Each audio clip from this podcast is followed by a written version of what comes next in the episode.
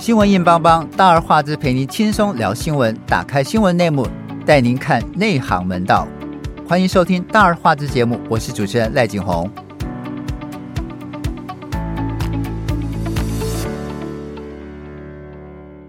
最近有一个新闻，让所有的台湾民众都为之一振啊！这华府智库战略与国际研究中心 （CSIS） 最近的兵推演示，共军如果在二零二六年入侵台湾，美军会有两艘航母被击沉，台湾会变成焦土，而且美日台如果都参战的话，而且是惨胜。这个国家安全专家就对此分析称，这是美国在为国民兵库。然后他的这个弹药售台先做一个布局，呃，我们要先请我们今天特别来宾，这个资深的军事学者于一成于大哥，跟所有听众朋友问声好。呃，主持人好，各位听众好。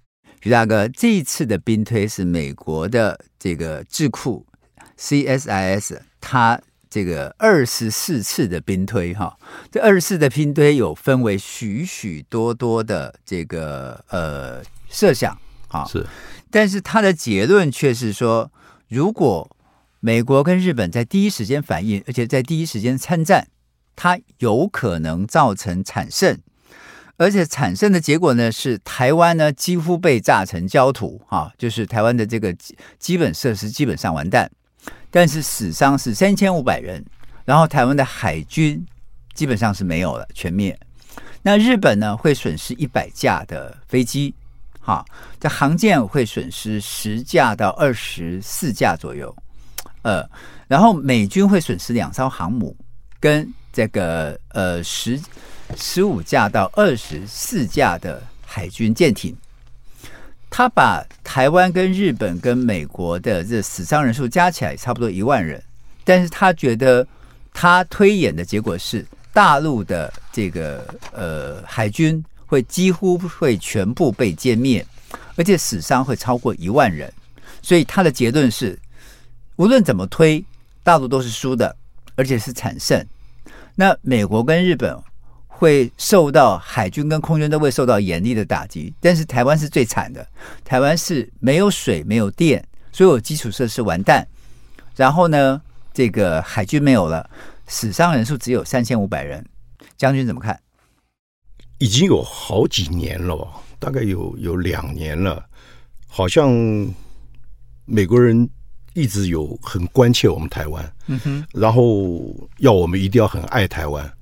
可是我觉得这里面有一个因素很有意思，就是那个时间好像他们一直放在二零二六年、二零二七年。嗯哼，那如果从前年的这个他们的这个大选开始算起的话，那如果中国大陆的经济状况，或者是科技状况，或者是它的军工业的状况，假如一直都在持续的上升的话，没错，那不是。应该趁他们还没有到达那个顶峰的时候，或者说还没有跟这个美国在军力上可以到达某一个这个临界点的时候，之前不就应该做这件事情吗？是。那为什么要还要往后面再推这个几年？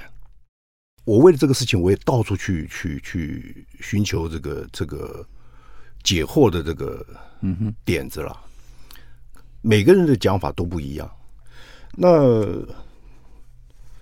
今天的日子很好，是这个黑色星期五啊，就我们谈这个事情。不过我想说，今天日子还有一个更有意义的事情，是金国先生的纪念日。是，嗯，那因为有这样子的因素啊，我又翻开来去年这个陈奕新教授这个一篇文章，刚刚去世的刚去世，嗯，他就讲说是美国对台的政策。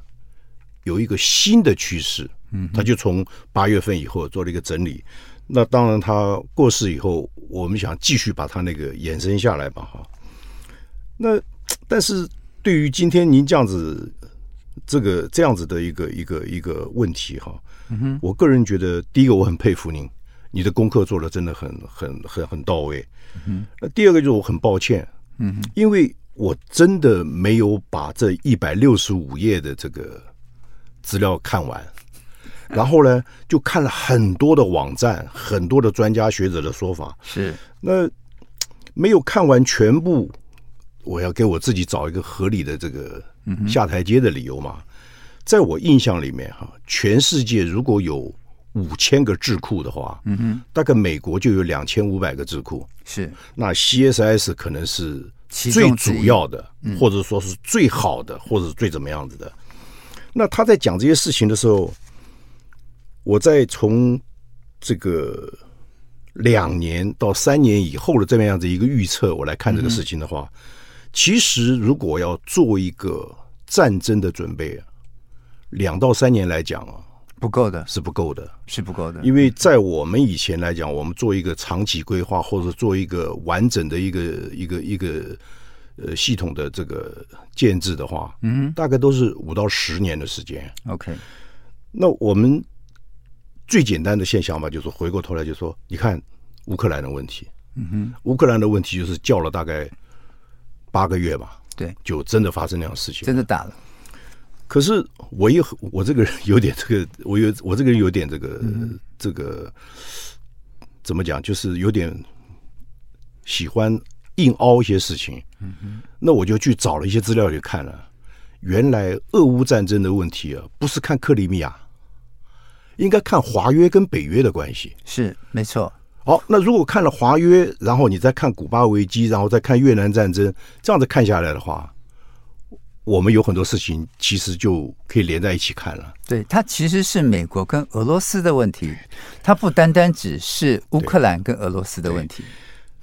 呃，其实我想问一下这个于大哥，就是其实这一次的兵推啊，嗯，他二十四次的兵推都推会产生，对，而且这个惨胜的产字用的很好，对，啊，就是你想想看。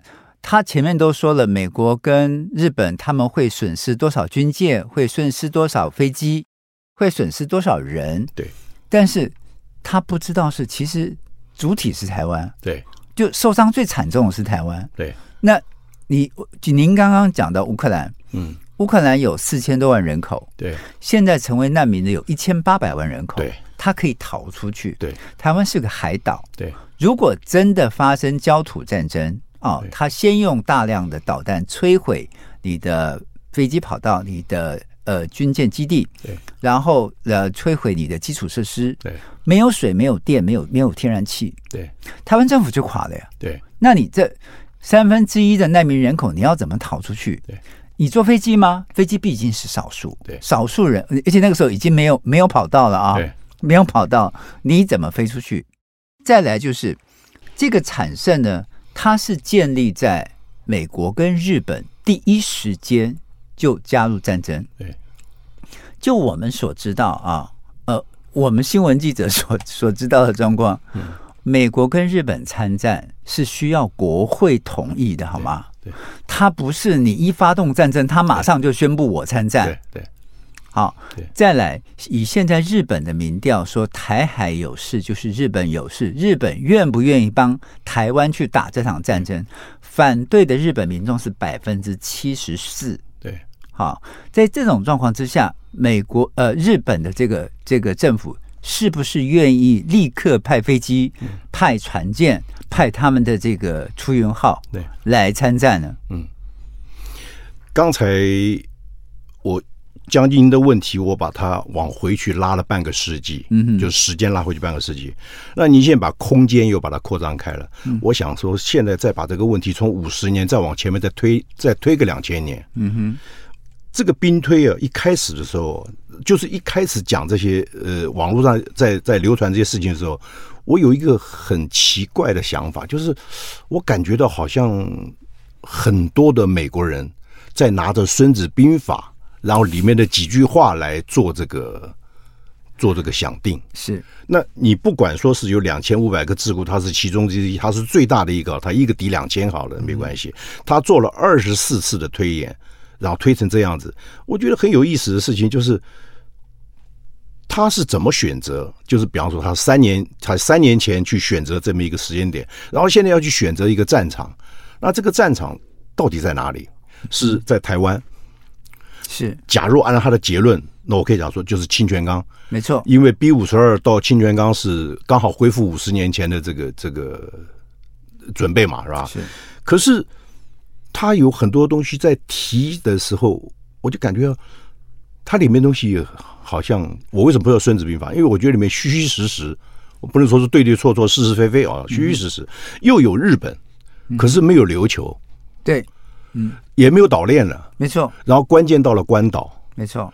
那我们再往上上上个礼拜有一篇文章来看的话，就是解放军有一个学者说，一天。就不是他们辽宁号不是到到到关岛附近去吗？没错，一天可以解决这个问题，是两天可以让这个这个从关岛以西的地区怎么怎么样？那我不知道这个时间点是非常配合的。可是我的感觉就是，你这个战场为什么这样选择的？可是选择出来又感觉起来，我看不出来你到底要在哪里。你是呃琉球不见了，第一岛链不见了，然后你现在到了关岛了，那台湾算什么？是，所以其实刚刚于大哥点出一个点，就是说，如果他是这样的对台海的兵演呃兵推是这样子推定的话，他其实是准备呃跟日本直接打直接打仗，而且直接去攻打美军在日本的基地，包括佐世保，包括横须贺，啊，包括加手纳啊，而且是美国直接参战，是从美国的关岛。就直接用长城轰长城的导弹轰炸这个已经抵已经在台湾周边的这些中共的舰艇。是，如果是这样的话，那基本上这个这个就变成中共已经直接跟日本跟美国参战了。我们先进一段音乐，音乐过后我们再回来。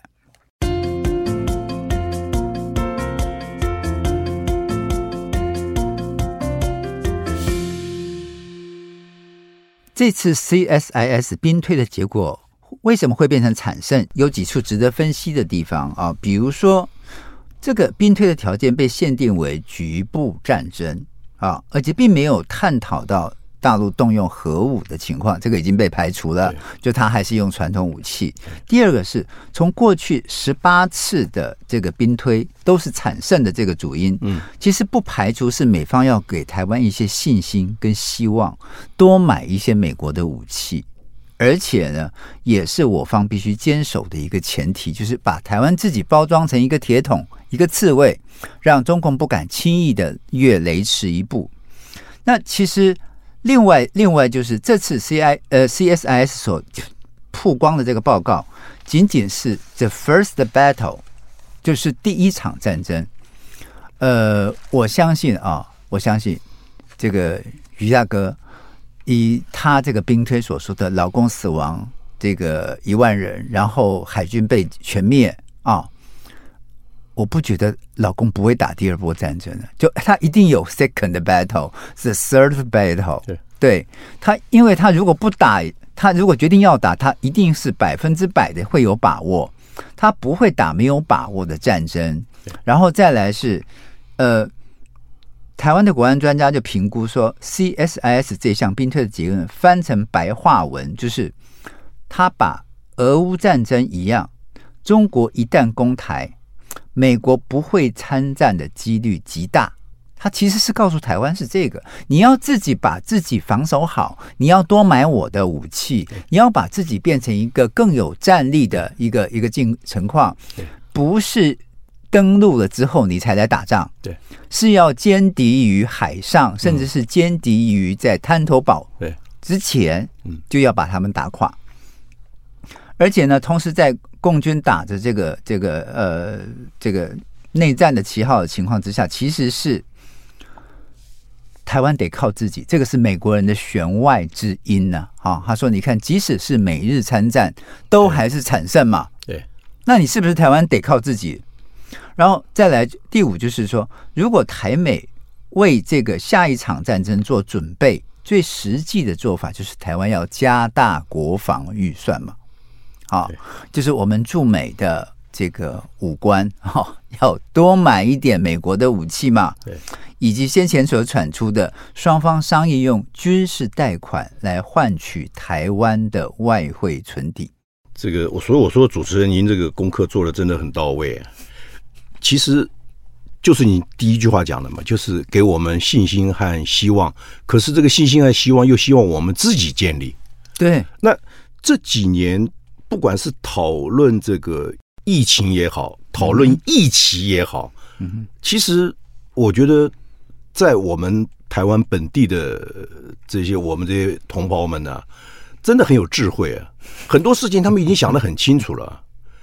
如果你今天所要去解决的问题是指的两个登陆舰或者两个两栖登陆舰就能够解决问题，那很好笑的就是，那对岸的这些武力到底到哪里去用兵呢？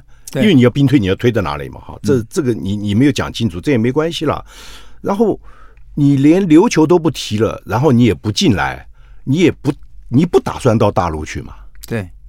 没错，那 我我周边的很多的亲朋好友，其实问我的问题，其实他们自己都有答案了。嗯，他说这个东西，美国到底是怎么看待台湾的？嗯哼，那如果按照杨度先生的那篇文章的话，就是有台湾这个岛，嗯哼，去冲他的战略上的需求，可是没有台湾的人。嗯哼，那这些东西，你说今天要我们来谈信心，谈希望。这是一个很很好笑的事情嘛？那有智慧的人，然后再加上我们很多都在军队中服过役嘛，嗯，大概现在都是父执辈了嘛。那他们怎么看待这些武器？我我记得有一个朋友跟我问了一个问，最好他讲说，他这些武器好像在我们那个时候好像都不太陌生哈。对，我们那时候就很想要，对，我们没要到，那你现在再来给我们，嗯，就会产生这样的事情啊，就已经过了一个世代了，对。你讲了一个世代嘛，其实我刚刚一开始我们一直谈的是五十年前的事情，没错。越战用又修清泉岗机场的问题是，这是五十年前的事情嘛？是。那我们在承平时期，好像我们承平了很久，好像我们都没有再去做这个战争准备。其实我们心里面都很清楚啊，我们同岛一命就这么就这么一块地方嘛。嗯哼。而且很多人在。很多名胜间游览的时候啊，他们都会问到一个问题，就是：哎，我以前当兵时候在哪里？在哪里？那怎么营区不见了？然后现在怎么都是变成工业园区，变成这个游览的地区了？然后好像什么什么，然后他们就继续讲下去，以后就大家都蛮蛮开心的嘛，都很有信心，很有实力嘛，就哈哈一笑嘛。那其实那也是苦笑啊，那对不对？其实于大哥，我会想知道说，就是。台湾到底具不具备这种焦土战争的条件？我们过去都一直讲说，我们要歼敌于呃呃这个这个就是滩头啊，滩头啊，甚至是是登陆之前，对对对对。对。但是现在大陆的飞机、大陆的无人机几乎每天都在都在这个挑战我们的海峡中线，基本上他们离我们的领海、近海已经非常近了，几分钟就到。对。几分钟就到，那包括像他们用乌克兰的这个技术，呃，做成了这个两栖登陆舰，对，也是四十分钟就可以到新竹，对，啊、哦，那这么快的这个速度反应的过来吗？我们真的能够消消灭敌人与滩头堡之间吗？还是在他们出发在在这个过了海峡中线，我们就应该打？对，这样子哈，你你刚刚讲的这个。很关键的这个防卫台澎金马的这个观念啊，是当年在民国五十四年以前，就是金国先生当副部长以前的部长于大为先生于维公他的十六字诀，然后延伸下来的。嗯哼，那这一推不是又是又又是七十年了，又七十年，七十年。其实这些来讲，我们说我们不是说接不接受、相不相信，那要焦土。那要什么样才叫焦土？我不讲很简单，什么叫做焦土？嗯，讲的不好听点的，某一个某一个县市某一个场所发生了大火，你看我们的新闻会会哀伤炒作多少天？嗯哼，焦土对于我，我觉得就是这是一个心理因素。那谁来把它变成焦土？是我们自己。放火把它烧光了，然后不要资敌吗？嗯哼，还是等着敌人的火力来把我们烧光了，然后然后，其实这些话不都不是我们就是一厢情愿想的事情，大家都在讨论这些事情呢。嗯哼，这个我想您长期的做新闻工作，然后你接触那么多的各界的人士，你应该很清楚这种状况。那我们只是说我们有做民调嘛，我们有的能力做，但是我们可以感觉我们周遭他们对这些事情，其实这种生活态度是看得很清楚的。嗯哼。所以，其实，呃，以我们现在的国军的呃每年的汉光演习跟推演来说，都还是希望能够歼敌于滩头堡，好，是歼敌于这个这个呃。他们上岸之前，对，好，不会发生巷战。对，换句话讲，包括我们现在最近要延期一年的这种义呃兵役的义务役，也要把他们编成十二个国土防卫旅，好，然后要他们这个防卫呃台湾的这个这个海岸线，好，这个真的能够做到吗？真的不会做到焦土战吗？焦土之后，嗯，如果我们还能够有我们。而后延续的生活，嗯，我们的生命就算苟延残喘，都还能活着，还有意义嘛？嗯，但是我们现在所谓的焦土，在台湾人口密集到这样程度之下，嗯，严格说起来，那个焦土已经不具有意义了，那就是，那就那那是火葬场啊！是这样讲，当然真的很难听了。嗯，就是换句话讲说，这些其实不管是四个月也好。一年的这个兵役义务役哈，其实，在没有受过精良的训练，或是说没有获得大量的精密武器之前，对。先进武器之前，让他们在滩头堡或者在上上战场也好，都是送命，对，都是送命。对，那所以其实他他其实我觉得 CSIS 这他们的兵推哦，有一个背后的含义，因为本来 CSIS 就是比较偏民主党的。他的那个负责人叫 Campbell，Campbell 其实就是在在白宫是有是有职务的。他其实是借着这个兵推，要求台湾要靠自己，对，要靠自己。你要跟我买更多的呃军军事的这个武器，而且你还要帮我分摊军事预算。我觉得这个是最最终极的目的，要求民主党压迫台湾，给台湾更多，把台湾包装成一个铁桶。对。一个刺猬。对，我们先进一段音乐，音乐过后我们回来。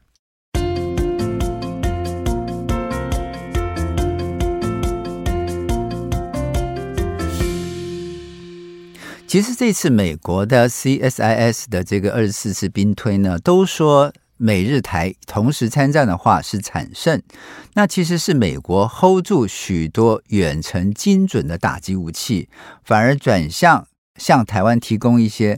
城镇战等等的需求武器，其实并不符合台湾现行的战略构想啊！你想想看，美国前一阵子不是一一方面让台积电变成这个美积电吗？这个我们在之前的节目当中也有提过。而且下一步呢，他也已经锁定这个 IC 设计大厂赴美投资。现在他又在用这个兵推的方式来寄出军事融资跟军事贷款。对。台湾能够谈的条件不多，但是也确实需要自立自救，因为确实我们的国防必须要加强。在中共每天都有不断的军机飞越海峡中线，而且不断的挑战我们的西南空域的时候，台湾一定要守住军事底线，要有自己的战略构想跟需求。好，讲到这个自己的战略跟构想跟需求，我就想问于大哥。我相信于大哥过去已经参加过一些兵推，好，这些兵推，他当时就是以你的这、这个记忆所所在啊，当时我们的兵推跟这个 CSIS 的差距有多大？我们的兵推是胜还是输？我们的兵推基本上的结论，我们都会是能够活下去嘛，然后能够在。在这个，因为我们的我们的，比方说，我们大最最最有名的就是汉光演习嘛。嗯，汉光演习实际上是年度战备计划的验证。对，那我们要看未来的三到五年的话，大概就到了计划单位去做这件事情。现在就是现在就是战略规划师啊、整合评估师这他们在做的事情。那基本上我们都是还能够就是怎么讲？不行的话，就是跌跌撞撞还是能够前行。是的，或者是有一些什么样子的状况，都还可以收拾得了。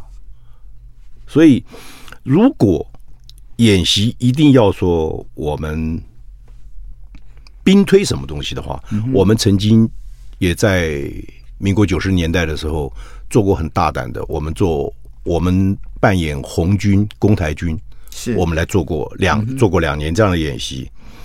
那我们也曾经做过一些，我们计算了，就是如何让台湾的电力、油料、水啊这些相关的这些必要的设施，通通被瓦解。我们也做过这样的假设，嗯。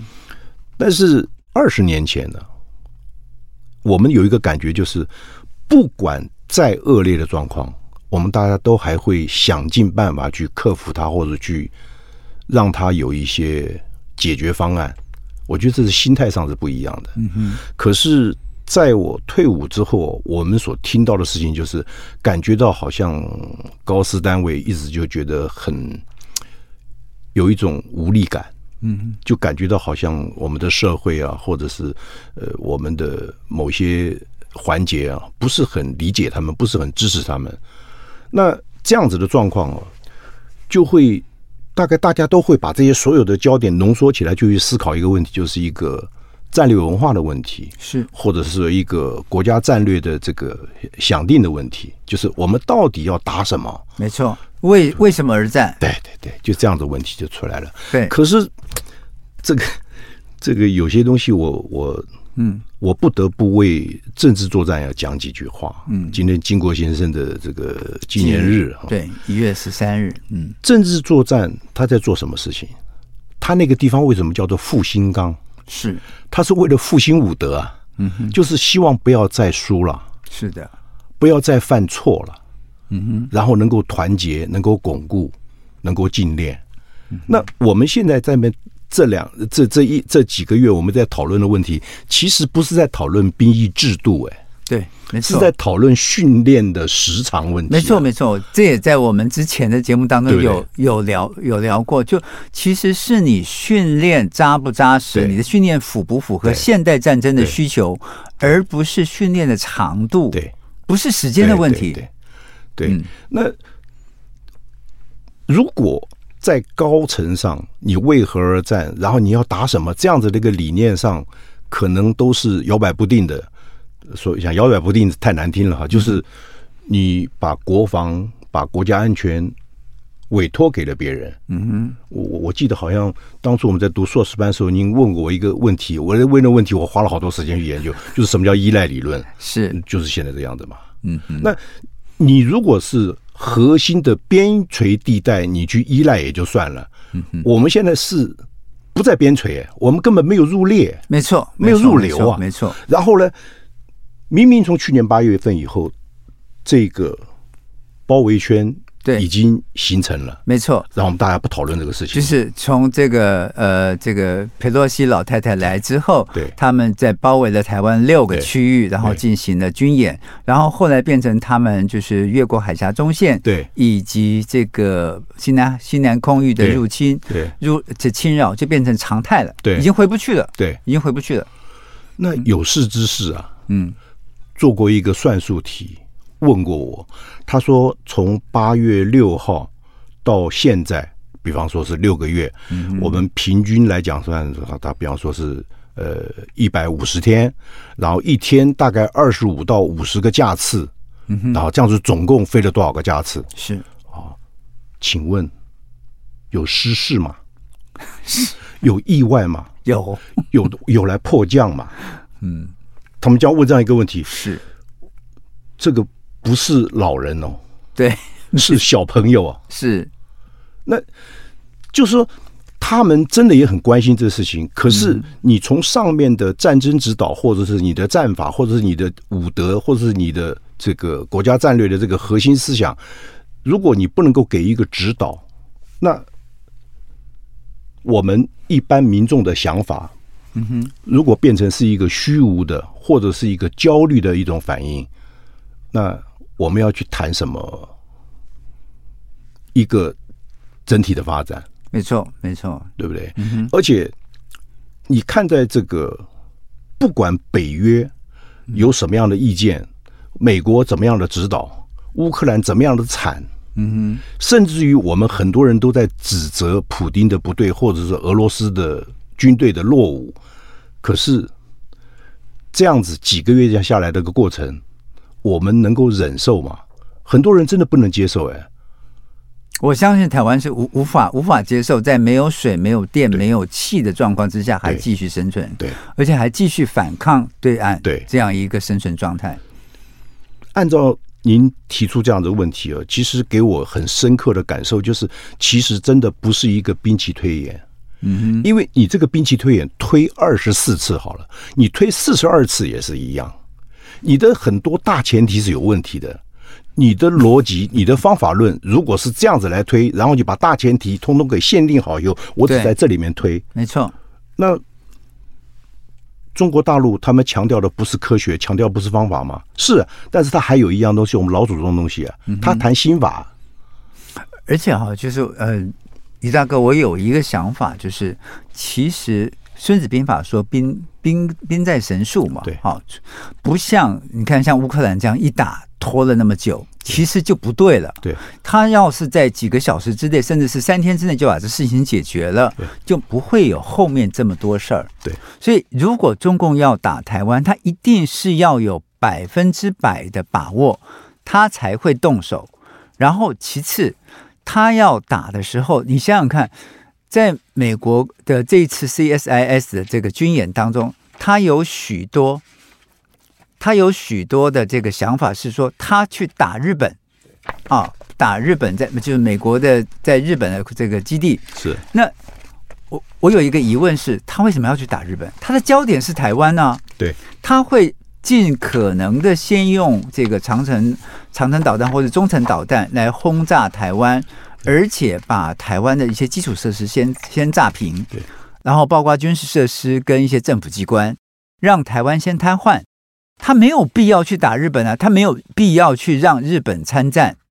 我的想法是说，他没有必要去惹日本，甚至是让美国直接从关岛或者是从其他地方射长城导弹来打这个这个中国。而且，如果一旦中国的舰艇已经进入到台湾领海，你想美国的两艘航母来得及来不及来防卫台湾？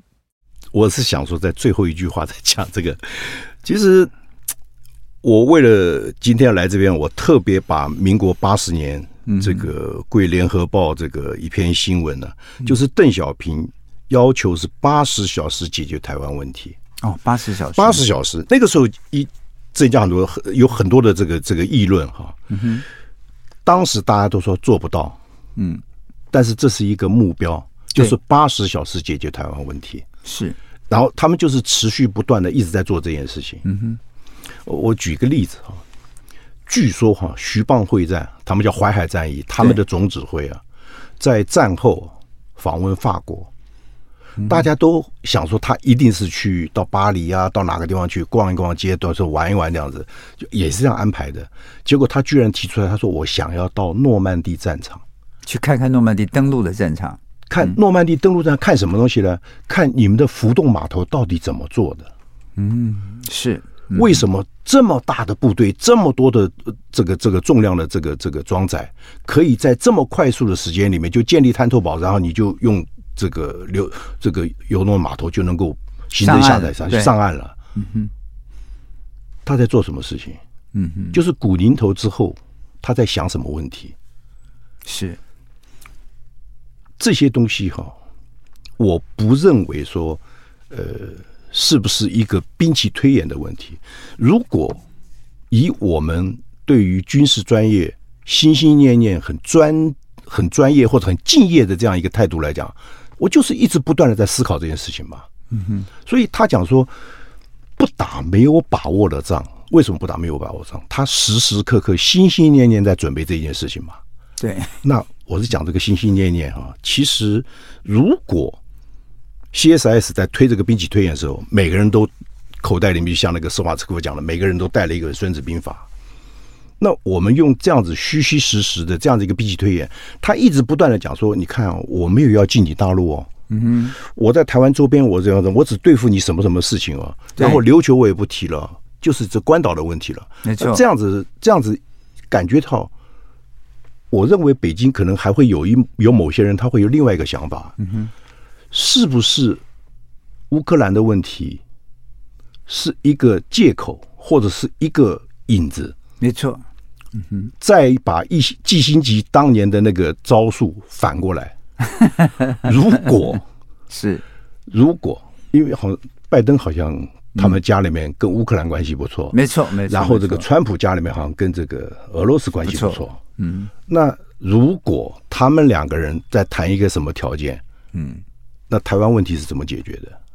是。你你们自己要要要。要要要想办法解决自己问题。那这样子的话，那我们如果从一个国际战略的观点，它是国际战略研究所嘛？从国际战略的观点来看，它可能有很多东西根本没有放在这个兵器推演里面，因为它是一个想定嘛。没错，没错。那如果是想定这样的话，那我用这样大胆的推测的话，我就猜一下嘛。那这样一猜完了以后，那你要我们买什么东西？严格说起来，我们的。我我们台湾是民主嘛，强调最强调就是我们台湾是民主嘛。对，那民主就是每个人都可以做主啊，每个人都可以有想法嘛。是，然后你还来要我把我的生命变成焦土中间的一个分子，那可能，嗯，这个比起推演对我们本地的生命来讲，这是一个很很荒唐的东西吧。嗯哼哼。然后你现在在，呃，不错了，你是。很客气、很委婉的说，三年以后再把汛期恢复或者延长。对，可是如果我们真的要做到位的话，嗯哼，岂止是十几个守备旅可以解决问题的呢？没错，十二个守备旅，对不对？嗯哼。所以其实于大哥，我觉得这次的兵棋推演啊，这次的这个二十四次的这个这个呃，这次的推演，美美国智库的这个推演，其实是。其实是让我们自己去思考，我们目前在两岸，如果一旦发生战争，我们可能受到的危机跟影响。另外，就是我们有些哪些需要去补强的。如果美国跟日本没有参加战争，我们是会输得很惨的。它这里面二十四次里面有唯一有一次是呃美国跟日本都不参加，是台湾单挑这个中国大陆，是会是会输得非常惨的，而且是这个。几乎是全军覆灭的这种这种状况，对，它其实会是让台湾去思考我们的国防跟我们自己到底需要些什么东西。对，那呃，虽然就像刚刚这个于于于大哥讲的说，其实这次的这个想定就是他并没有考虑到台湾很多因素，也并没有考考虑到台湾自己本身的需求，那考虑的更多是美国自己的想法。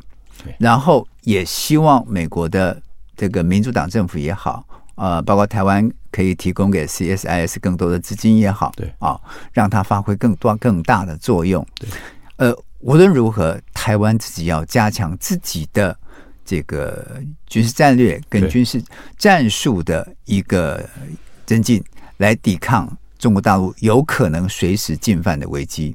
好，我们今天非常谢谢于晨于大哥到我们节目当中来，也感谢您的收听。我们下次同一时间再会。谢谢，再见。